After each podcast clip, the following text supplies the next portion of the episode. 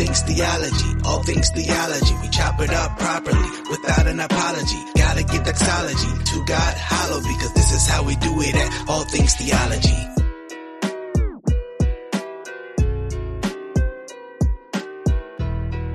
Yo, grace and peace. Welcome back, welcome back, welcome back to another episode of All Things Theology. I'm your host, K Dub, and today I want to talk about Howard John Wesley.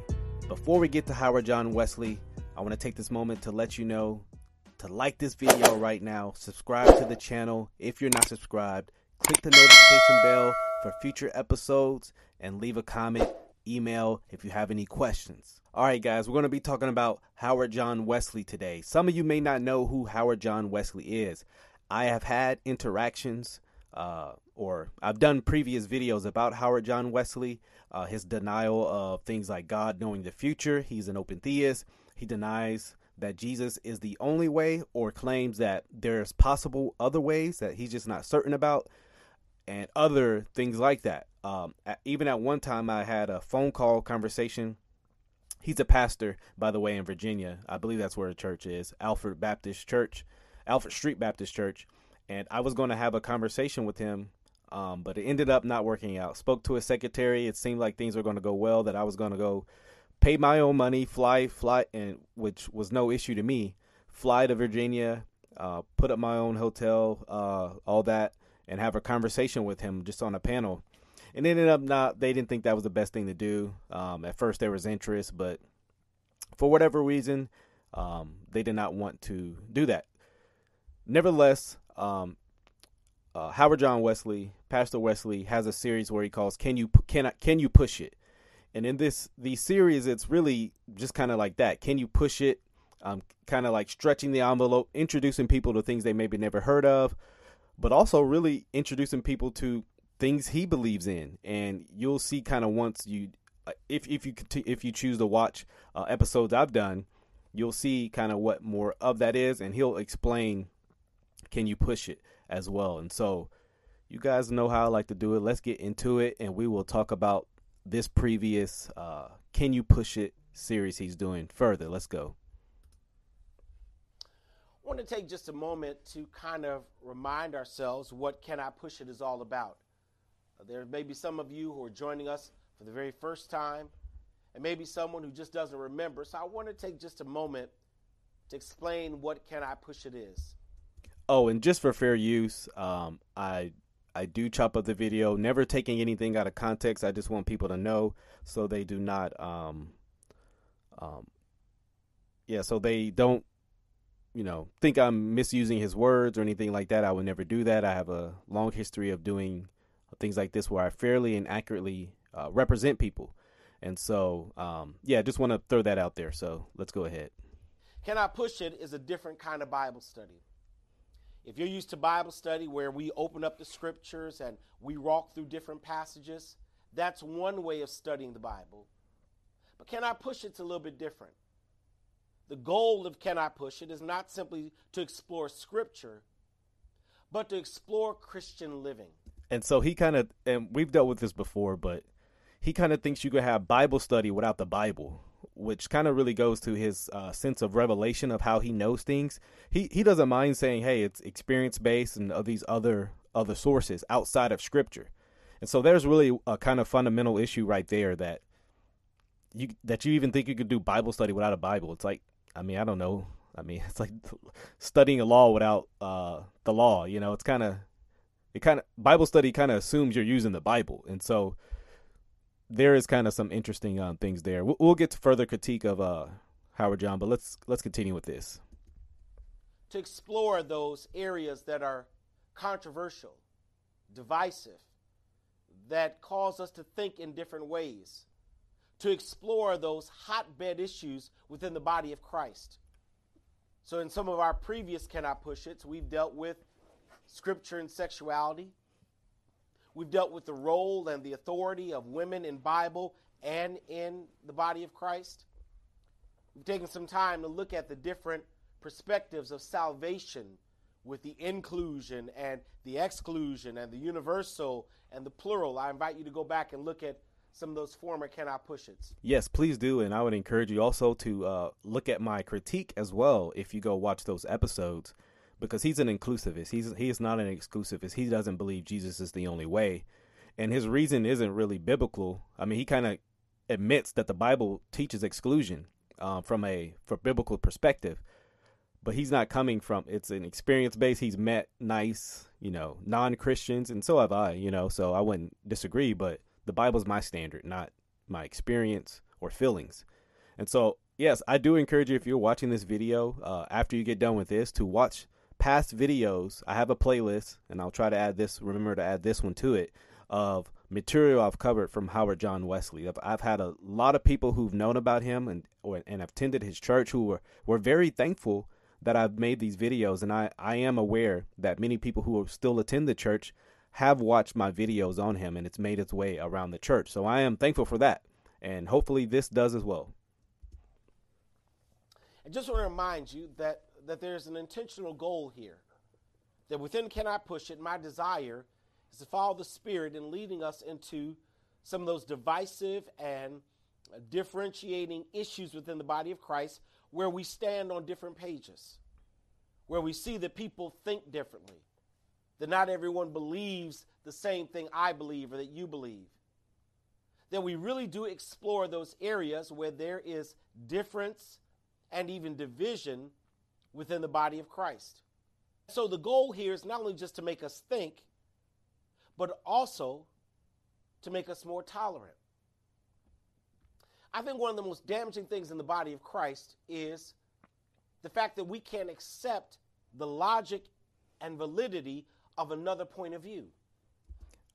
And like I said, he's he's made this argument before. Like, um, you know, even if you disagree, you need to accept one's, uh, even the person you're disagreeing with, their logic, and you know, not just understand how they got there, but you need to say, okay, that's logical. I, I, I accept that as logical in one perspective. I just disagree and more lean over here.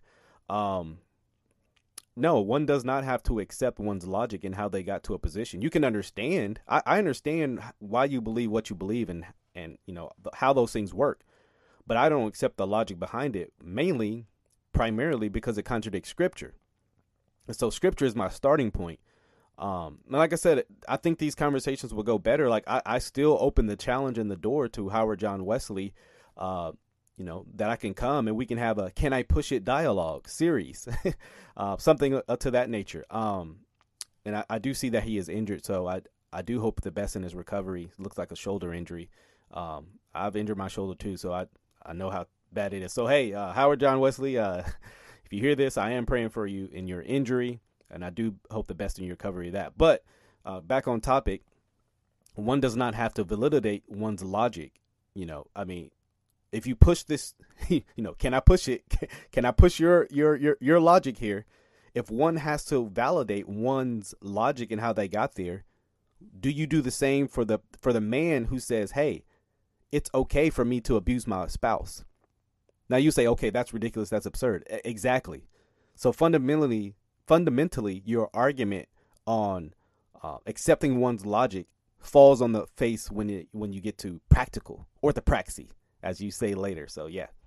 We want everyone to think like we think and believe like we believe. That that we want there to be this false homogeneity within Christianity. That we're all on the same page. I don't want it false. I want it true. And then when we encounter someone who is not, we can't accept it. Not only do we not tolerate, but we become somewhat oppressive and uh, demeaning of a different perspective. Dr. Judy put it like this Everyone runs to their own corners, and then we start throwing bricks at one another.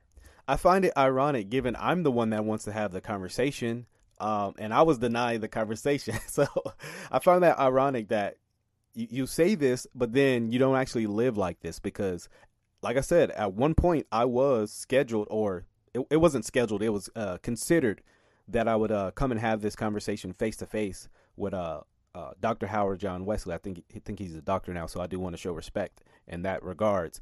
Um, uh, I was scheduled. I was sorry, considered to uh, have the conversation, and then it unfolded for whatever reason. Um, I was told my questions that I would send in I was told I could just send in my questions to him, and those questions were never even answered uh, publicly. And so that's why I say this will be best, best of best. And and and, I, and I'm nice, man. You know, Howard. We we will have a good conversation. we could joke around, have lunch. Uh, you know, off camera. I'm sure we would have a good conversation, and you know, it would be charitable. I I I think I'm a charitable person. I think the people who listen to me listen to me for that reason. That I give logical, coherent, biblical reasons, but I, am not insulting. I don't. I don't participate in ad, ad hominem fallacies, and so I think that's why people do appreciate the work that I do.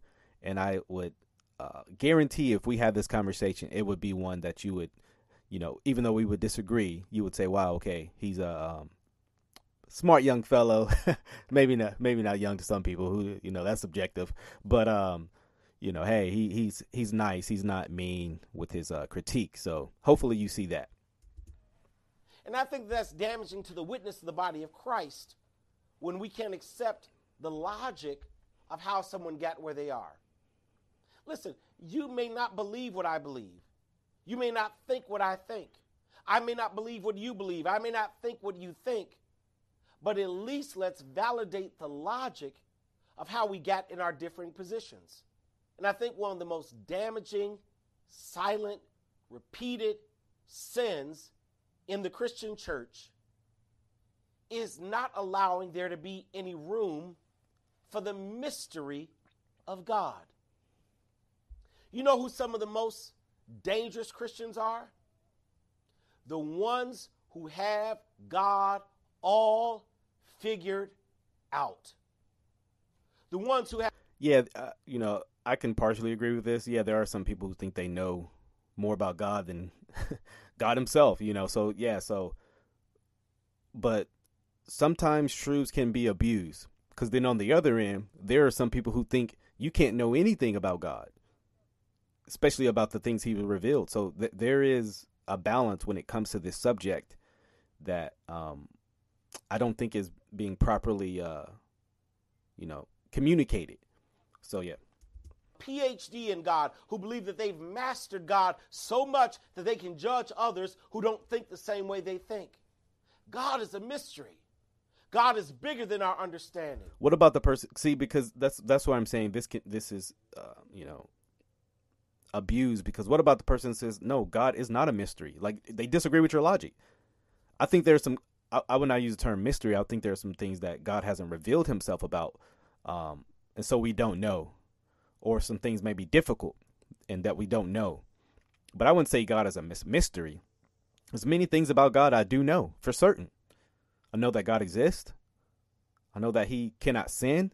like I said, so even you when you say God is a mystery, that has to be defined and worked out, um, not just left on its own. Because, like I said, it's it's not really clear on what you mean. I, I think I know what you mean. Um, so, but yeah, God is bigger than human comprehension.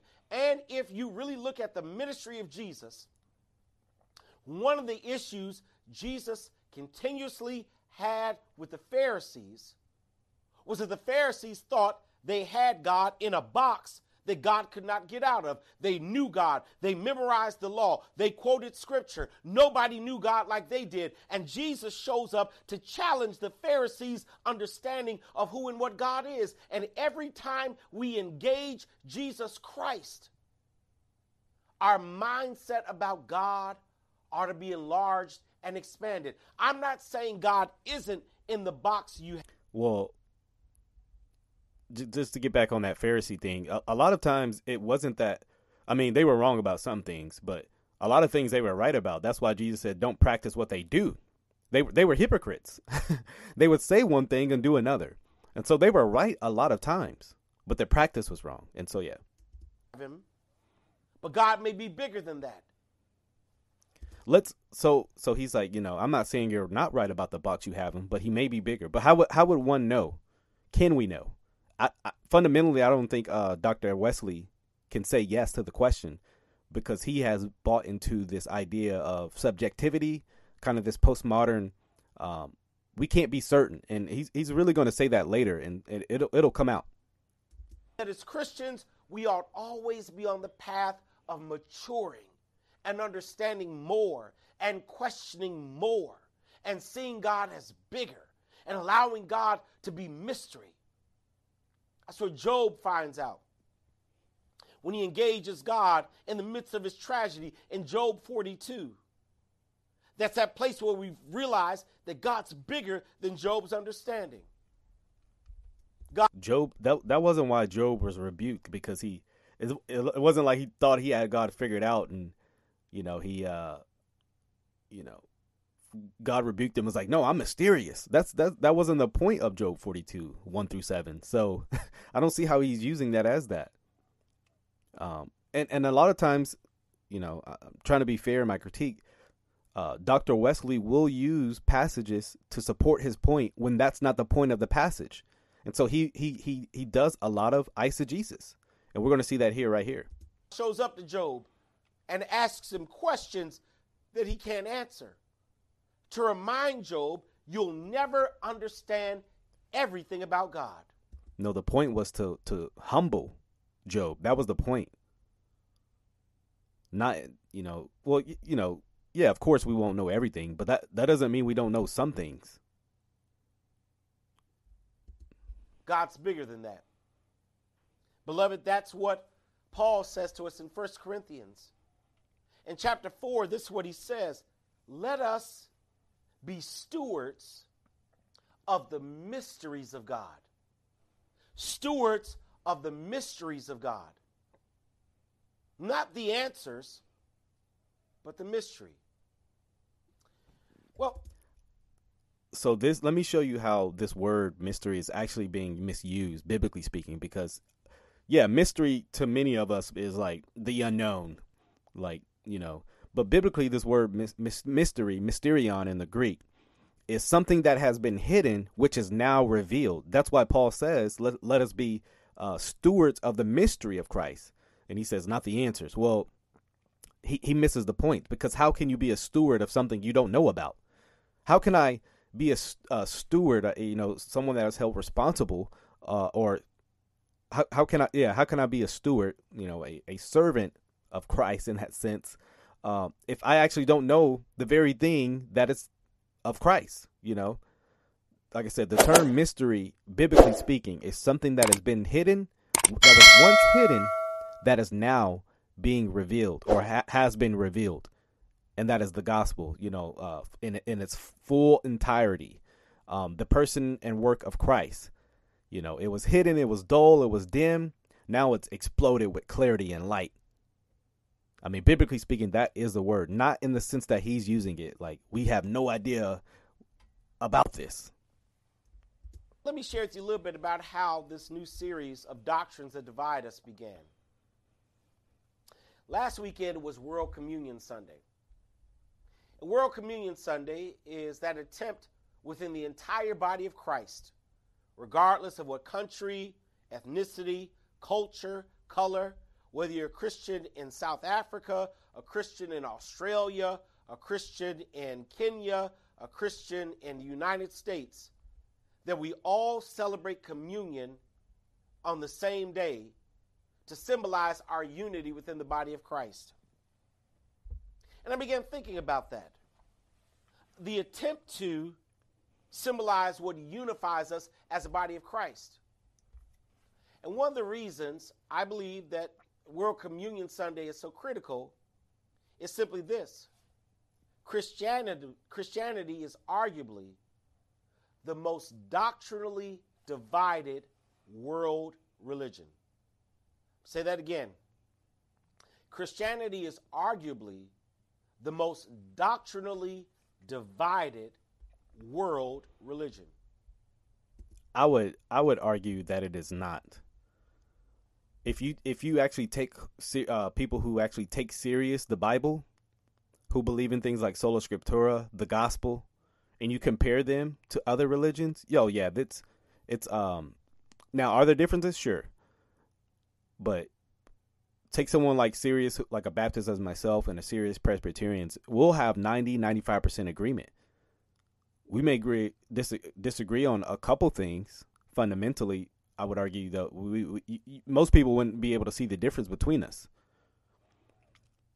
I would argue, as uh, Machen, uh, Machen did, liberalism, because it is a different uh, religion, fundamentally, I would hold that it is the most doctrine divided religion in the world. Um, you take you take a, two liberals and, and you can get completely different um, answers on things. You know, um, there's other religions. You know, Mormonism is pretty doctrinally divided. I mean, especially talk about historically. I would say, you know, Roman Catholic, Catholicism, um, Muslim. You take a Western Muslim and a, a, a, Eastern Muslim. You two different things. Now, obviously, there's going to be commonalities, but this is just like you know, um, kind of like the Roman Catholic uh, card. You know, Christianity, you know, hundred thousand denominations, and we've already gone over that and refuted that.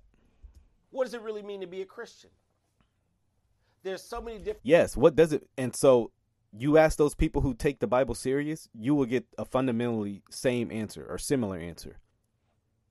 Varieties and branches and practices of Christianity that there really is not just one universal thing other than the belief that Jesus Christ is Lord who died and rose from the dead that makes us Christian. After that, Christianity goes in so many different directions more than any other world religion. More- wow. I mean, so the I, so for him, the only thing I guess Christians disagree on is the belief that Jesus died and rose, but if you want to take his very simplistic understanding of what Christianity is, you have Christians who deny that or disagree on that. Like I said, you you ever talk to a liberal Christian, they deny the resurrection of Christ. And so, but I would argue there's a lot more that um you know involves Christianity. Like notice the gospel is missing in his answer. The the deity of Christ. Um all those things, you know, that are fundamental to the Christian Christian life, Christian living, even. So he, he this is this is the actual danger of mere Christianity. You reduce Christianity to one or two things, and this umbrella is so large that even unbelievers can fall into it. Clear unbelievers, you know, um, people who who deny his uh, her, or affirm heretical things in, end up falling into the umbrella of mere Christianity. Than Islam, more than Judaism, more than Hinduism, more than Buddhism, Christianity is so diverse. Here's the irony even in thinking about communion, how we celebrate, when we celebrate, what we eat, what we drink is so diverse that even that's not unified within the body of Christ. Christianity is doctrinally divided. Doctrine at its best should be a few things. Let's agree one, it should be biblical. That whatever we're saying we believe about God and God But he has no objective truth to even define what biblical is. Because I would I would wholeheartedly agree with that. But if you start there, then everything else he says kind of falls on his face. If you admit that doctrine should be biblical and therefore Christianity and how we define it should be biblical, then everything you just said before is it's kind of like, well, that's not true then. So, yeah. Relationship with us, because we're Baptists and because we hold up Bible, we believe that those teachings of God ought to have some biblical reference.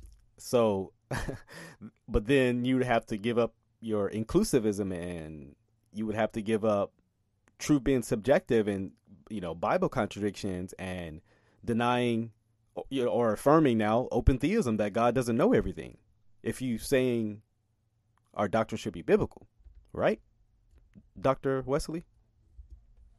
We ought to be a little suspect of things said about god that we don't find in genesis to revelation. Now amen to that. Amen now you know that that's a little problematic in itself. We've done a can I push it on Bible. Well, wait a minute. So he ends up just like, whoa, whoa, whoa. You know, yeah, it should be defined by the Bible, but but but but you got to like caveat. Come on, man. And we know that there are varying understandings of what Bible is and what book should be in the Bible and how one interprets Bible. And I've uh I've done videos on those. So if, like I said, if you're encouraged, uh, interested, I would encourage you to watch it. But let's set as a foundation that if we believe it's true about God, that if it has something to do with God's relationship with us, that there ought to be some biblical basis. It should be biblical. Number two, it should be systematic. And what do we mean about syst- being systematic? That, that, that what we say we believe about God over here should somehow fit what our theology is about God over here. That there's a system that they fit together. I, I can't say on one hand that I believe that God is love, and then on the other hand, say that God hates certain people. Right? Well, I mean, I would just disagree with that right there because God can love and he also can hate because people are sinners. So your your systematic is actually you know, to be trying to be as kind as I can. It's actually confused because um I being loving something and hating something aren't contradictions, right? If I love life, I'll hate death. So yes, God loves his people. He hates his enemies. So that's that's not a contradiction. That's that's a contradiction and maybe in your worldview, because there are certain presuppositions you hold to that would allow those things to be contradictory. Um, mainly, probably your view view of God's love. So the question goes: Well, does God have wrath? Does He hate sin? Does He hate sinners? I mean, you read texts like Psalm five, Psalm seven. You read even words Jesus said. You you would come to the belief that absolutely so it seems your systematic, sorry about that, your systematic is above the biblical, which is very dangerous. That's not a system. Those those pieces don't fit together. So when we say systematic, it's almost like taking a jigsaw puzzle of what we say about God and believing that the pieces are to somehow fit together. That that what I believe about the Holy Spirit should systematically be connected to what I say I believe about the Bible, connected to what I believe about Jesus, connected to what I believe about the church, that that that I can't believe something about the church that is absolutely contradictory to what I believe about the Holy Spirit because they don't fit. So they have to be systematically connected. Doctrine ought to be biblical, it ought to be systematic. I agree in one sense. Your your doctrine should be connected and definitely what you say about God should flow over here to what you say about this subject. I, I do believe in uh, doctrine being connected, but as we see fundamentally with uh, Dr. Wesley, oftentimes is truths can be abused because, I mean, because th- like I said, you have to have the right doctrine of God or the right doctrine of love to understand or be connected fundamentally so that it won't contradict a right understanding of God's wrath. And so it's not just conjuring up your own systematic. Right? From your start, you said it had to be biblical. So, yes, you have to start off with that biblical understanding. Otherwise, you'll um, abandon key doctrines in order to make your systematic fit. And that's actually the issue um, that I see often with many people. Um, they don't start off with a biblical premise, they start off with a worldly philosophical system, they start off with their systematic and we're all in danger to this. We all can do this. That's why we have to have the scriptures actually being the the lens in which we see these doctrines or or these doctrines are built upon. Otherwise, yeah, we'll we'll come up with all sorts of contradictory things, kind of like God not knowing everything, like Dr. Howard Wesley believes. It ought to be relevant. It ought to have some bearing. Now, when he says relevant, I have a view of what I would mean by that. Like, yeah, your doctrine should impact how you uh, uh, live your life, should be relevant to the culture, but I don't think that's what he means. We're going to see why. On our here and our now.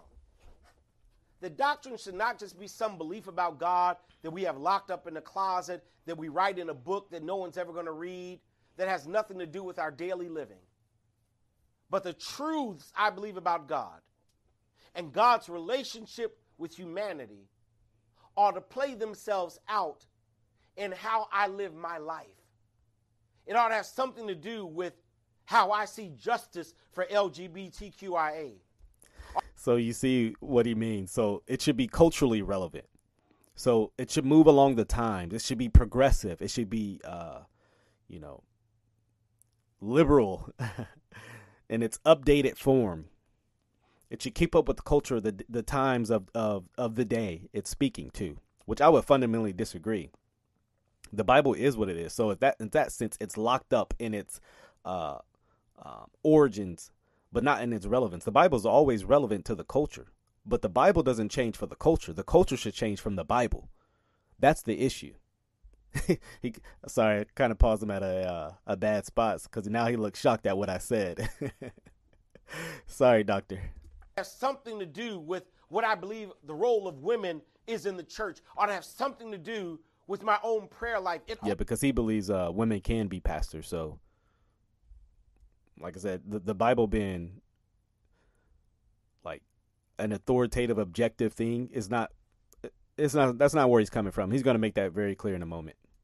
To be relevant daily, it ought to be practical. It has something to do not just what I believe, but what I put into praxis, what I put into how we operate. What I, we believe about God ought to be practical to how we operate in our church. What I believe about God's relationship with us should have some bearing on how we practice baptism or the Lord's Supper. The doctrine undergirds it. And you're going to hear me say in a minute that orthodoxy, right thinking, impacts orthopraxis. Absolutely, and and let me say this: a lot of times, uh, Dr. Howard Wesley um, will say things that are true. You know, sometimes I'll be following along and I'm like, well, yeah, yeah, and then he'll take a, depending where you're coming from, a left or a right turn. You know, um, well, I'm like, wow, how how did you come to that conclusion given the things you just said? I mean, it was it was following great. You know, you know, so um, I think a lot of those presuppositions. This is why I would love to fundamentally have a have a dialogue with him. I think we would have a great exchange, and that offer still stands to him. Um, if his secretary wants to give me a call, give me an email, as as uh, once happened, um, we could have a great exchange. Right doing. We'll get there in a moment. And finally, I believe the doctrine ought to be biblical, systematic, relevant, practical, but also liberating. Again, I think we're going to have a difference in what we mean because I would say the same as well, but just listen to what he says. Howard John Wesley does not believe that doctrine about God should wind up in the oppression of other people. That There's something wrong in my understanding of God if it then causes me to oppress other people. So any kind of like self-perceived oppression, well, if you're using the Bible to come to that, um, then you're wrong. So, so for example, um, women pastors, right? So a lot of women will say, "Hey, it's oppressive if you don't allow for women pastors. Therefore, you're using the Bible for to not be liberating." You know, and so I mean, you can do this with anything people who are like pro uh, sexual, uh, you know, promiscuity. So you're using the Bible to really oppress me to be a sexual creature. God created us for sex. So it's like you're misusing this doctrine um, to oppress me. That's that's the that's the belief. Whereas I would say no.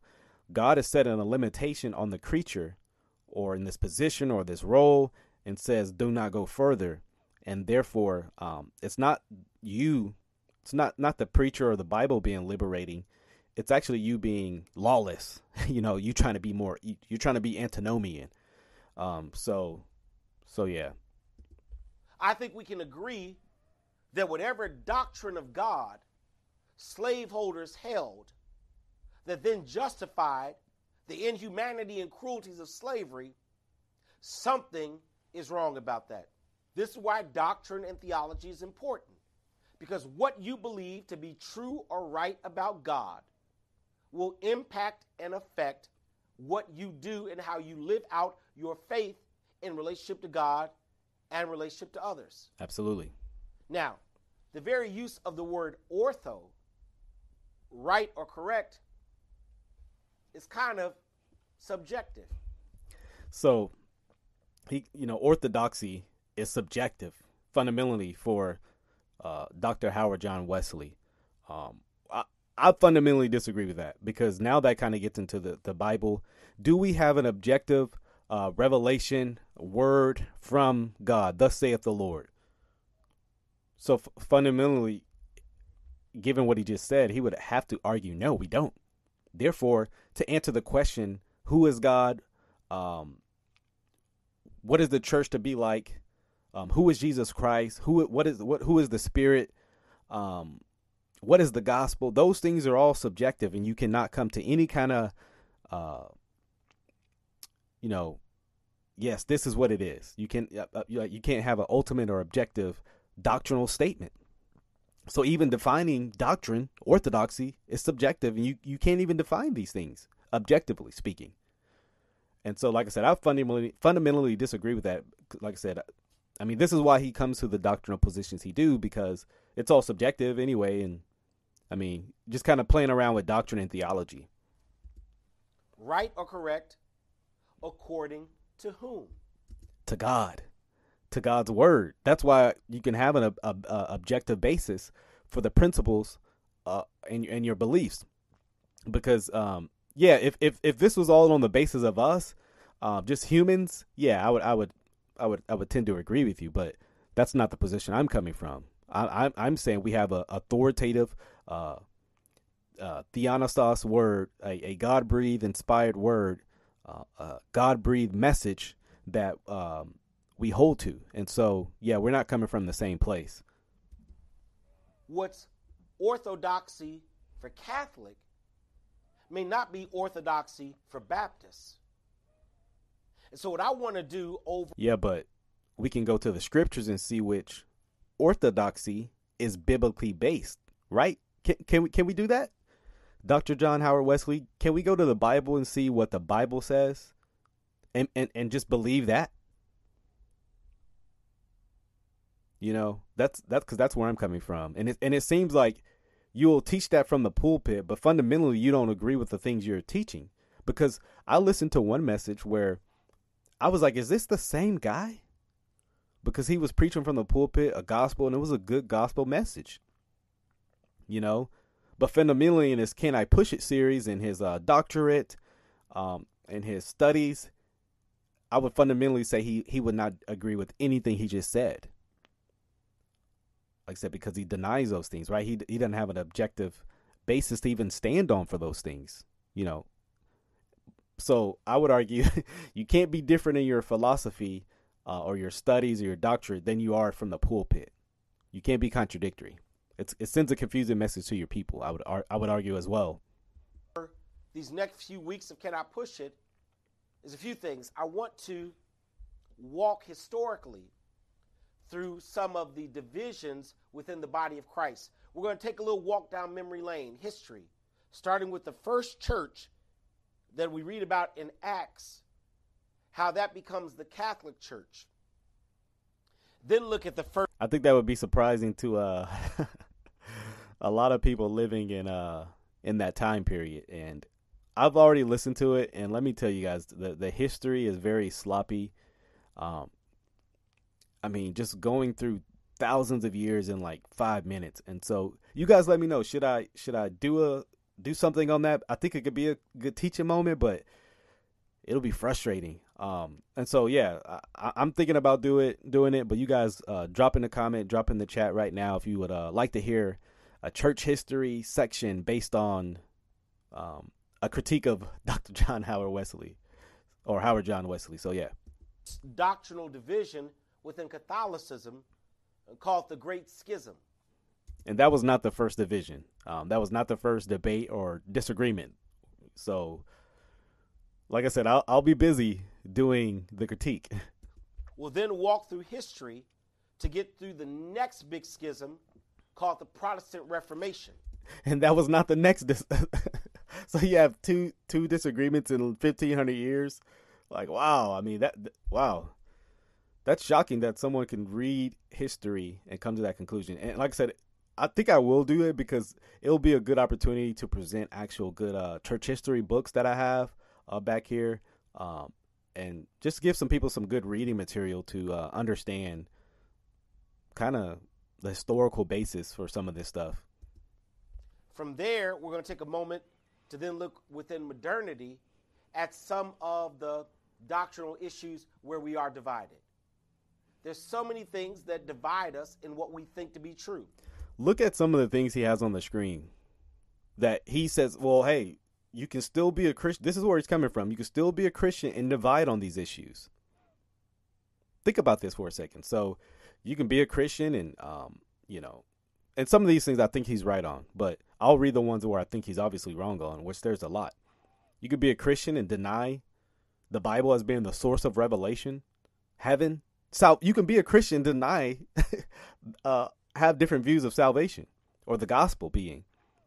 Um, the second coming, you could deny the second coming, still be a Christian. What do you know? Um, the nature and character of God, uh, existence of evil, Satan himself, deny that, deny hell, deny sin, um, deny the deity and humanity of Christ. I mean, wow uh, deny the Holy Spirit, uh, you know, and then other religions like, hey, are they in or out? All those things Christians can agree on, yet they're still in the body of Christ. They, like I said, fundamentally, the only thing you have to be, agree on, for like what what he said earlier, is that Jesus died and rose. Wow. There's that's what I said, man. Mere Christianity is very dangerous.